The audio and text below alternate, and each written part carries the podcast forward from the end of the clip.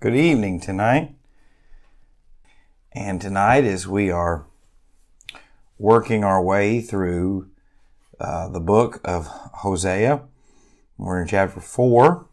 And really, the Lord has been laying out the case against the nation of Israel, telling them what they didn't do that they should have done, telling them what they shouldn't be doing. And last night we looked at, he talked about the fact that there was no need to even argue with him anymore. They had made up their mind. They were going down the wrong path and they were going to reap what they sow. But tonight I want to talk to you about the fact that not only does God warn us, not only does God try to correct us, not only does God allow us to go the direction that we want to go, we will be storing up for us what we plant. You see, many times we think of an abundant of a harvest, right? We plant crops and we have a wonderful weather, rains at just the right time, and, and you have an abundance of crop. That's a wonderful thing. You've planted and God's watered and you see the fruit of that. But in this text, we also see tonight that people can do the same thing with the judgment of God. You can plant wickedness and the things against God, and God will allow that to increase. And so tonight, as we hear from God and we see that God warns us and that God loves us and that God will allow us to go the wrong direction, the warning is this that I am storing up for myself whatever I am planting. And so look at what it says here in verse 7 of chapter 4. The more they increased, the more they sinned against me. And I will change their glory into shame. The more they increased, the more they had, the more they accomplished, the more they sinned against God, the more prideful they became. And how easy is that for us to think, God, I've done this on my own, or God, I can handle this on my own. When really the Bible just tells us to trust the captain because he's been there before. But all of us struggle with that, giving things to God not taking the credit where the credit is due. He goes on and says, They eat up the sin of my people. They set their heart on their iniquity, and it shall be like people, like priest. So I will punish them for their ways and reward them for their deeds. God is not talking about rewarding like you and I would think that we've turned in a lost wallet and got a reward. It's here in this text talking about a payment.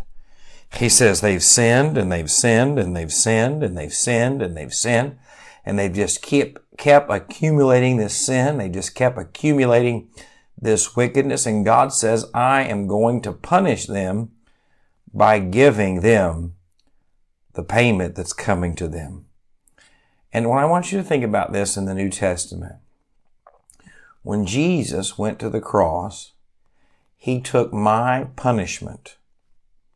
He took my payment of sin punishment on the cross. The Bible says that it was so terrible that the Father looked away. But yet Jesus took the punishment for every sin that had ever been committed. He took that payment. Or as this would say, the reward for our deeds. But yet we, when we repent of our sins and call upon the name of the Lord as our Savior, we are given the payment of His perfection. We get the reward of His perfect life and substitutionary death. And so tonight I want you to know that for that person who rejects Jesus, they are just accumulating and accumulating and accumulating payment of judgment from God. But if you're here tonight and you are saved and you're listening to this, God has rewarded you. He has given you a payment that you could not earn. The free gift of salvation. And that's what he says here. He goes on in verse 10, for they shall eat, but not have enough. They shall commit harlotry, but not increase, because they have ceased obeying the Lord. Now, I don't want you to miss this. He says they're going to eat and eat and eat, but it's never going to be enough. He says they're going to commit harlotry and harlotry and harlotry, but never increase. And why is this? Don't miss this tonight. There is never enough sinful pleasures in this whole world to satisfy the longing that God puts in us for Himself. There is not enough alcohol and drugs and sex and money and fame that you can pour into that hole in your heart that can fill it. It's only Jesus. And he says, all those people who think they're wealthy, all those people who think they're prideful, all those people who think they have everything, all those people who have sought after the things of Satan, they've sought after it and they've sought after it, they'll never have enough. They'll never have enough. And he says they'll continue to look for other lovers, but they'll never find real love. Think about that. Not only will they never have enough to satisfy them, they'll never find real love. And this is why God says that's the case. Because they have ceased obeying the Lord. You see, Jesus summed it up abundantly clear. If you love me, keep my commandments. Every Christian sins. Every Christian struggles. Every Christian falls down. But yet is the desire of your heart to have Jesus pick you up, clean you off, and put you back on the right path? Or is your desire to say, well, I don't care what the Bible says about marriage. I'm going to just keep running around on my wife. I don't care what the Bible says about homosexuality. I love that person. I'm going to just keep doing that. I don't care what the Bible says about, about money and the love of money. I don't care. I'm going to do what I want because what you need to know is you are going to continue to seek things that will never satisfy you. And you'll continue to look for love, but you'll never find a real love that will increase. You see, that's the wonderful thing I love about Jesus. When I got saved, I thought I knew what it meant to love Him was. And I did. I believe that. But as I spent seven years running from God, knowing full well that I was saved and under conviction, when I came back and He welcomed me back, it helped me to love him with more of my heart. Because why? I knew how good he had been to me. And friends, tonight, if you don't know how good Jesus has been to you, I want you to get saved. I want you to know that he loves you and died for you.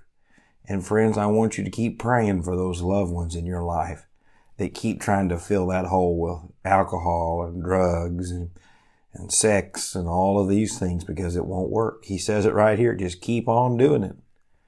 And that hole just keeps on not being filled. I uh, kind of think of someone at a buffet. And uh, a few years ago, I had a good friend tell this story, and I'm going to finish. Him and a few guys were big, big eaters. They went into a Chinese buffet. And they ate, and they ate, and they ate and they ate.